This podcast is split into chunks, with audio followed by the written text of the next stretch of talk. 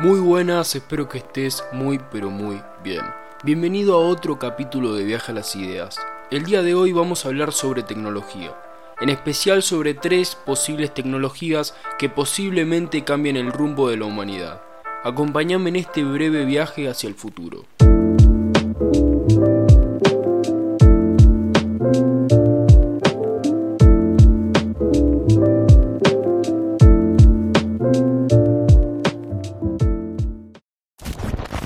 A lo largo de la historia de la humanidad, el hombre ha tenido la necesidad de crear herramientas con fines diversos.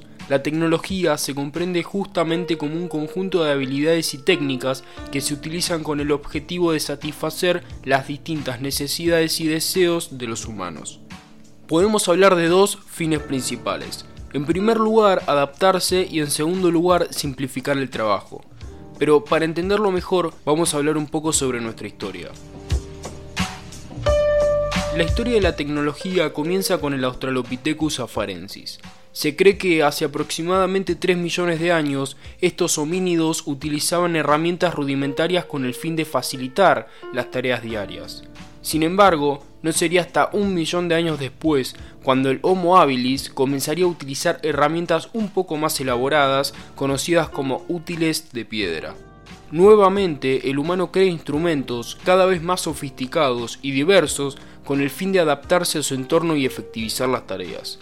Aunque no parezca, las herramientas primitivas eran la tecnología de la época, ya que para crearlas combinaban el conocimiento existente y la técnica.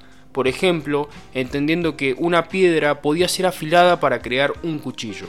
Ahora, ¿cómo es que pasamos de afilar piedras a estar cerca de enviar personas a Marte? ¿Qué pasó exactamente? Las primeras herramientas como hachas o posteriormente sistemas de irrigación surgen de necesidades básicas de supervivencia. Sin embargo, en algún punto de nuestra historia, el humano ha dado un gran salto logrando hacerse con la supremacía y logrando evolucionar drásticamente en cuanto a materia tecnológica se refiere. Lamentablemente no hay un momento exacto en el que todo haya cambiado, puesto que si revisamos la historia, cada edad estuvo marcada por grandes avances. Por ejemplo, podemos mencionar como un posible punto de inflexión al inicio de la agricultura y la cría del ganado. Los alimentos cultivados brindaban posiblemente mayor seguridad y permitió que las comunidades prosperaran. Por otro lado, los animales domesticados podían ser utilizados no solo como alimentos, sino también como un medio de transporte o una fuente de diversos materiales con los que era posible manufacturar diversas y nuevas herramientas. Estos animales eran utilizados también para realizar ciertas tareas como la caza. Sin embargo, hay varios puntos como este a lo largo de la historia. La tecnología depende casi directamente de la ciencia y por eso debemos hablar de una etapa fundamental si queremos entender su historia. A partir del siglo XVI, es decir, a mediados del 1500, se estima que comienza un periodo conocido de modo figurativo como revolución científica. Se trata de un cambio de paradigma en el que las ideas científicas comienzan a primar por sobre las creencias religiosas de la Edad Media.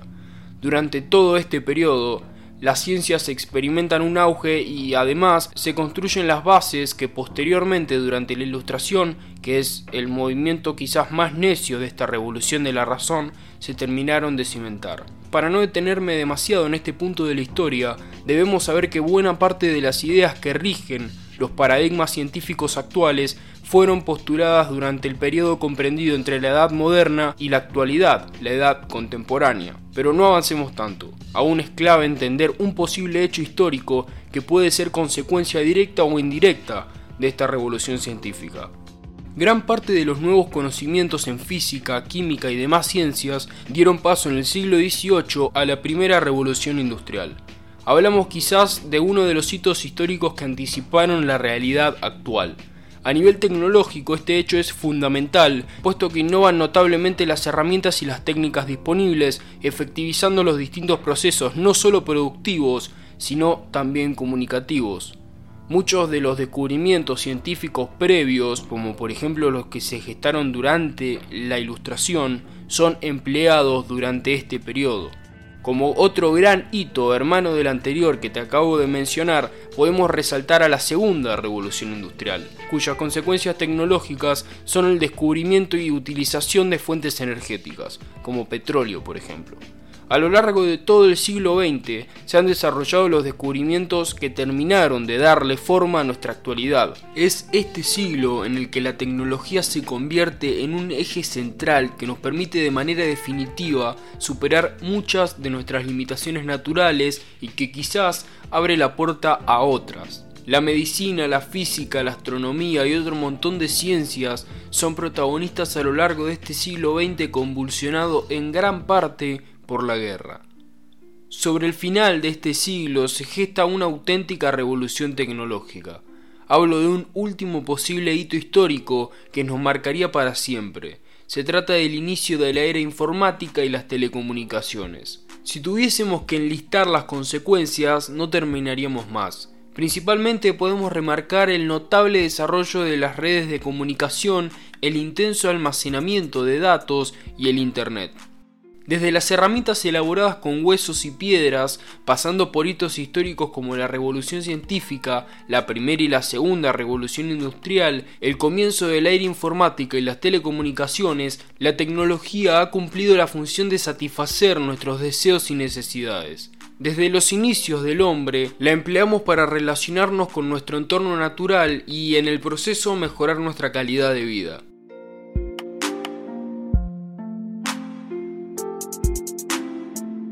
Revisamos un poco nuestra historia para entender mejor cómo es que llegamos hasta donde estamos hoy. Los avances tecnológicos, como dije antes, nos permitieron superar muchas de las dificultades naturales de nuestra especie. Por ejemplo, las innovaciones en medicina permitieron que los humanos cada vez vivamos más tiempo y superemos la mortalidad prematura. La realidad es que hoy en día la tecnología no solo satisface necesidades básicas, sino que ha dado un inmenso salto cumpliendo y creando los deseos más rebuscados.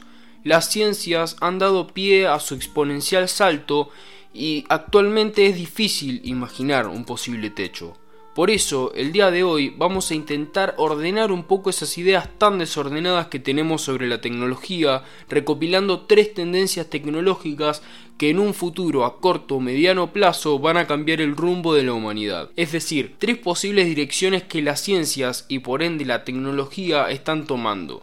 Intentar predecir el futuro tecnológico es difícil, pero con la evidencia actual y un poco de imaginación podemos intentarlo. Empecemos. Biotecnología. En los últimos años, las ciencias de la salud experimentaron un auge tecnológico que permitió mejorar la calidad de vida de toda la humanidad. Para entenderlo mejor, ahí van algunos datos.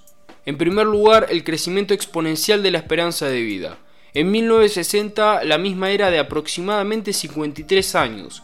Hoy en día esa cifra se elevó hasta los 80 años y todo indica que continuará aumentando pese a la latente amenaza del coronavirus. La mortalidad infantil se redujo un 40 o 50% desde 1990. La mayor parte de las enfermedades hoy en día tienen tratamientos efectivos. Las vacunas han permitido la erradicación de enfermedades como por ejemplo la viruela. Lógicamente, aún falta mucho por recorrer, ya que siguen habiendo patologías que a día de hoy no tienen cura. Sin embargo, con el inminente desarrollo tecnológico y científico, cada vez serán menos.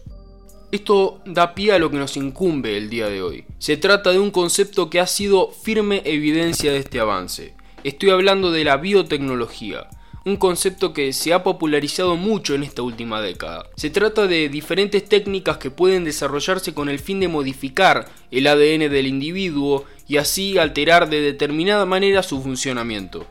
En otras palabras, se combina la tecnología con los conocimientos biológicos para generar cambios o modificaciones en el organismo. Para entenderlo mejor, vamos a ver qué es el ADN. El ácido desoxirribonucleico o ADN es una molécula que contiene nuestro material genético. Este material genético se traduce en nuestras características físicas, biológicas y demás instrucciones que rigen el desarrollo y comportamiento de todo nuestro organismo. En definitiva, somos literalmente nuestro ADN. Ahora, ¿por qué es importante el ADN? Resulta que está construido en base al material genético que recibimos por parte de nuestros padres. Entonces heredamos algunas características de la madre y otras del padre.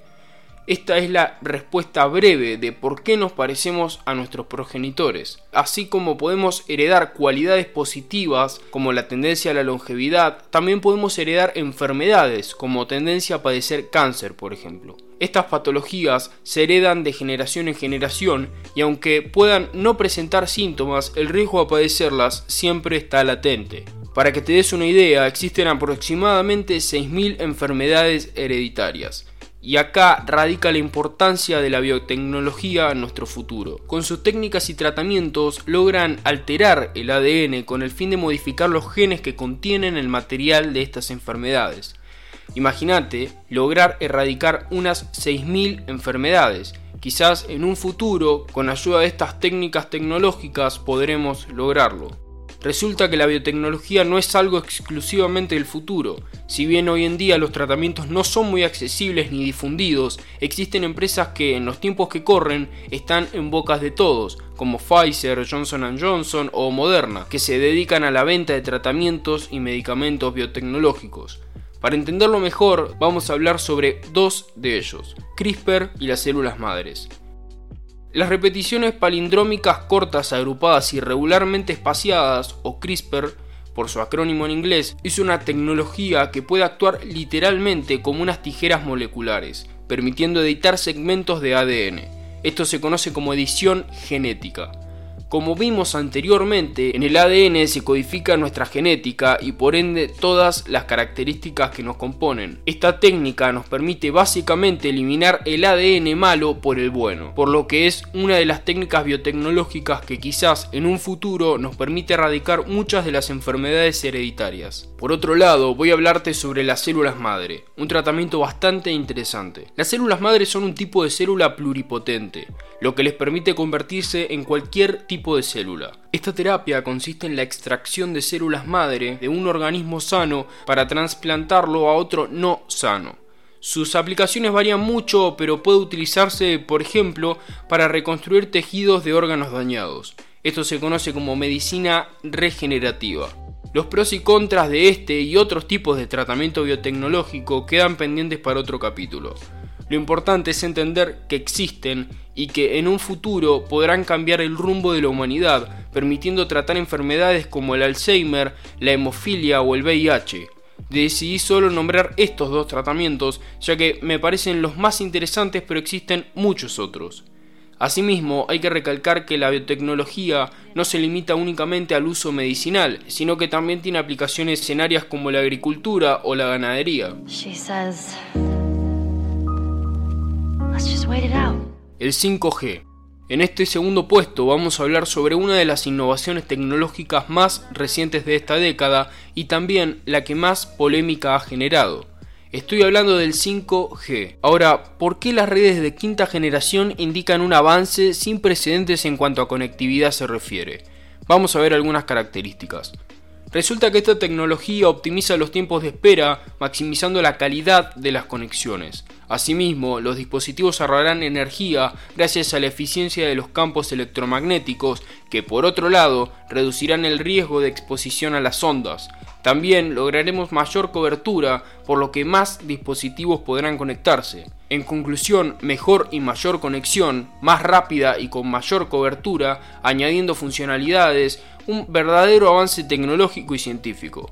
El 5G tuvo un gran salto a la fama, pero quizás por motivos erróneos. Parece ser que fue blanco de los conspiranoicos que alegaban el presunto daño que esta tecnología efectuaría sobre nosotros, pudiendo provocar cáncer u otras consecuencias negativas. Basta con investigar un poco para darnos cuenta que no hay ningún estudio serio que logre afirmar esto. De hecho, todo lo contrario, hasta el momento los estudios existentes concluyen que la nueva red 5G no constituye ningún riesgo para nuestra salud. Según organismos como la Asociación Española contra el Cáncer o la propia OMS, han clasificado las tecnologías inalámbricas como cancerígenas nivel 2B. Para que te des una idea, en este grupo también se encuentran el café, la carne o el aloe vera Literalmente, una planta puede resultar igual de cancerígena que las redes inalámbricas. De todas formas, es muy probable que los conspiranoicos continúen afirmando que las redes 5G forman parte de un plan macabro cuyo fin es dominar a la raza humana, destruirla, etc. En fin, quise dedicarle unos minutos a hablar sobre el revuelo que causó entre los conspiranoicos esta gran evolución tecnológica. Como vimos, sus beneficios son diversos y uno muy importante que no mencioné anteriormente es el del Internet de las Cosas. En pocas palabras, este concepto moderno trata sobre la conectividad entre todos los dispositivos tecnológicos, permitiendo la interacción entre estos. Probablemente le dedique otro capítulo a este tema más adelante. En conclusión, las redes 5G serán el futuro de las telecomunicaciones. Tecnologías sostenibles. La problemática medioambiental no es un tema del que vaya a hablar en este capítulo debido a que quedaría demasiado largo. Lo que debemos saber es que la contaminación de nuestro entorno trajo y traerá consigo muchas consecuencias no solo para el planeta, sino también para nosotros, tanto de manera directa como indirecta. Como algunos de los efectos de la contaminación ambiental podemos nombrar por ejemplo la pérdida de flora y fauna. Asimismo, la contaminación del aire que respiramos puede aumentar el riesgo de padecer enfermedades pulmonares, cardíacas o incluso padecer patologías como el cáncer. Habiendo introducido esta problemática que afecta a todos, podemos comenzar. Como ya vimos, las tecnologías nacen como un medio para satisfacer ciertas necesidades. En este caso, las tecnologías nacen con el fin de solucionar o intentar solucionar esta crisis medioambiental que sufrimos hoy por hoy. Sobre energías renovables basaremos este puesto. Parece ser que si uno busca la aparente causa de la contaminación ambiental, los combustibles fósiles encabezan las listas. El gas, el petróleo o el carbón son las fuentes de energía más utilizadas y también son las más contaminantes. Actualmente comprenden el 80% de la demanda total de energía. La combustión de estos combustibles genera cantidades considerables de CO2 y otros gases responsables de la contaminación del aire, la tierra, el agua y potenciadores del efecto invernadero. Además de esto, no son renovables.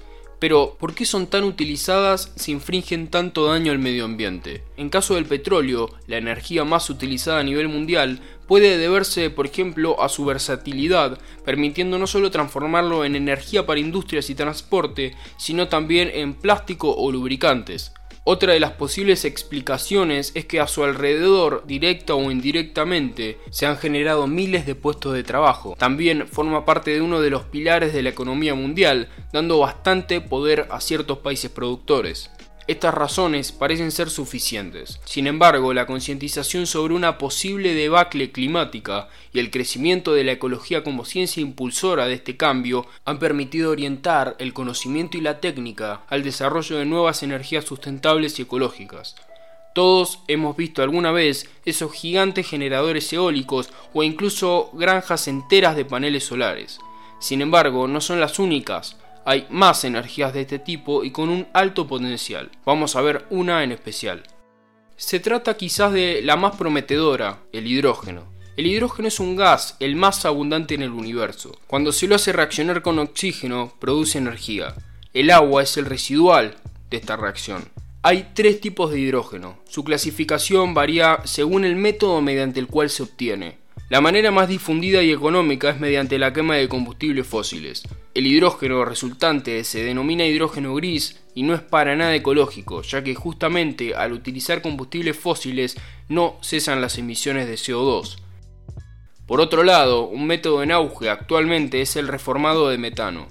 Para producirlo también es necesaria la quema de combustibles fósiles, lo que genera altas emisiones de CO2, pero que a diferencia del hidrógeno gris, estas emisiones se capturan mediante ciertas tecnologías.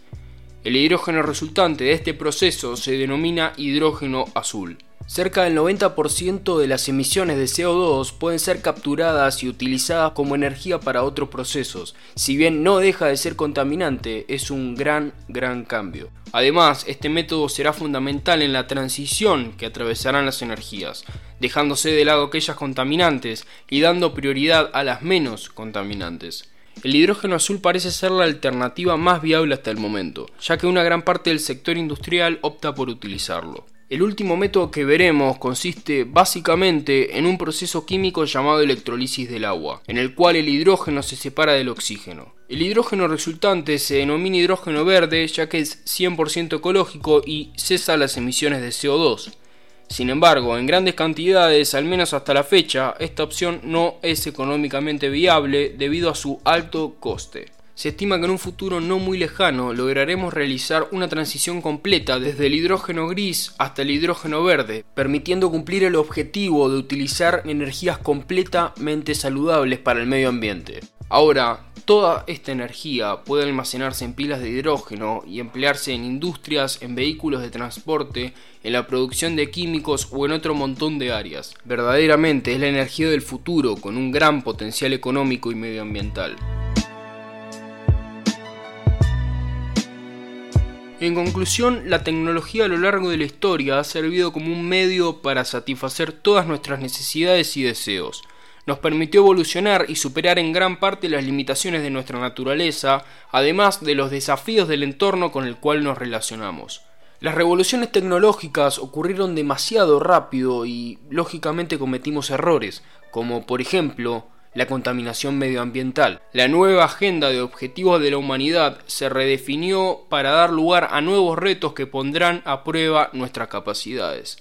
Las tecnologías venideras estarán destinadas al intento de superar estos nuevos desafíos que tuvieron lugar gracias al progreso que nos permitió llegar al punto tecnológico actual, pero a costa quizás de diversas consecuencias negativas. Esta es, fue y será la relación entre el hombre y la tecnología, satisfacer necesidades y deseos que una vez satisfechos abren puertas a nuevos desafíos. El círculo virtuoso o vicioso de la tecnología depende de la perspectiva. Habiendo revisado un poco nuestro pasado tecnológico e intentando revisar las tendencias futuras que cambiarán el rumbo de la humanidad, damos fin al capítulo de hoy. En el caso de que tengas dudas, puedes consultar la bibliografía. Muchas gracias por escuchar, si te gustó puedes compartir o seguir el podcast. Nos escuchamos la próxima en Viaje a las Ideas. Hasta luego.